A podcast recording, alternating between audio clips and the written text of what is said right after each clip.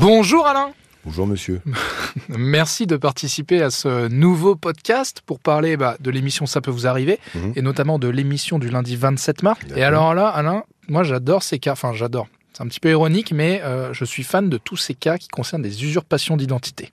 Ah donc C'est t'es toujours déjà, un- t'es déjà au courant du sommaire toi. Je suis déjà au courant du sommaire car on en a parlé et je te, travaille que tra- je te rappelle que travaillant en RTL, j'ai un petit Ouais, coup mais d'avance je te- sur, sur tout le monde. Je, je te rappelle quand même que je suis âgé, que je suis un peu Alzheimer. Moi, Eh Donc, oui, je- mais tiens, voilà. donc je je suis te, un je- peu un poisson rouge. Je te le rappelle, Alain, dans Je l'émission t'en de ai lundi. parlé il y a- il y a Oui, combien de temps oui, Là, il y a- tout de là, suite vendre- vendredi dernier, vendredi dernier, avant qu'on se quitte et qu'on se souhaite bon week-end. Écoute, Tu euh, m'en as parlé. Et tu m'as d'accord. même dit, Thibault, lundi, attention, on parlera d'usurpation d'identité. Tu as raison, j'ai retrouvé la feuille. et ben voilà, voilà. Voilà. Donc je te laisse donc nous expliquer. hein. Je- ton Nous travail. avons Mélanie qui usurpe son identité. euh, Quelqu'un a usurpé son identité. Alors depuis, elle est un peu, elle est un peu très angoissée parce que c'est le genre de choses où tu te dis jusqu'où ça va aller. Il y a une espèce de dé- de- d'épée de, Damoclès. Là, on lui réclamait 2000 euros d'amende. Après, c'est en partie réglé. Sauf Ouais. que l'usurpation n'est toujours pas réglée. C'est-à-dire que celui qui a usurpé son identité, ça peut continuer. C'est-à-dire que ça peut continuer dans les prochains jours, dans les prochaines semaines. Elle peut recevoir d'autres amendes.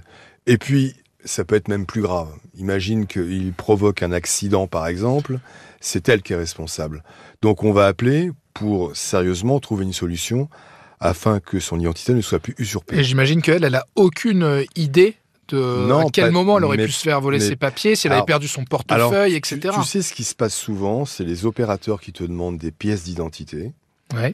Euh, C'est des- important à savoir ça. Des petits malins, effectivement, euh, rentrent dans les mails, etc., récupèrent l'identité et jouent avec. C'est un peu comme quand tu roules en voiture, tu as une plaque d'immatriculation, quelqu'un a une voiture un peu similaire à la tienne, un peu le même modèle, il photographie ta plaque. Il, a- il en Et fait on- refaire une. Et... euh. Exactement, c'est ce qu'on appelle une doublette.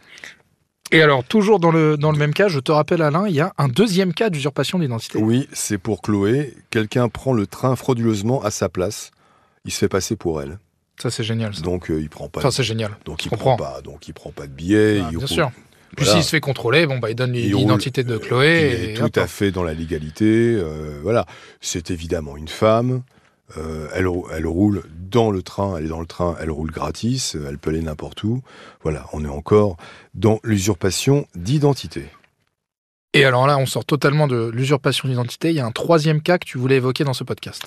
Oui, c'est Emmanuel euh, qui a un appartement totalement ravagé par un dégât des eaux qui se passe au-dessus de chez elle. Ah, ça, ça c'est A c'est priori, incroyable aussi. ça. l'appartement n'est pas occupé, elle est locataire, donc le bailleur a une responsabilité. Toujours. Et ça fait des mois que ça traîne, où effectivement son appartement euh, devient de plus en plus une éponge, rien ne se fait. Donc il faudra appeler les assurances, le bailleur. Il peut pas nous répondre, oui mais l'appartement il n'est pas occupé. C'est c'est de sa responsabilité de trouver une solution, de trouver l'origine du sinistre de dégâts des eaux et de trouver une solution effectivement pour Emmanuel. Et alors, c'était ma question. Si jamais le bailleur ne bouge pas, quelle est la solution pour euh, le locataire pour essayer de, bah, de déclencher enfin quelque chose La bah, première étape, c'est le bailleur. Et après Première étape, c'est le bailleur. Première étape, c'est d'abord un coup de téléphone. Deuxième étape, c'est, euh, on va dire, un, un mail. Troisième étape, c'est un recommandé avec AR. Et ensuite, c'est malheureusement euh, une procédure où on l'attaque en justice.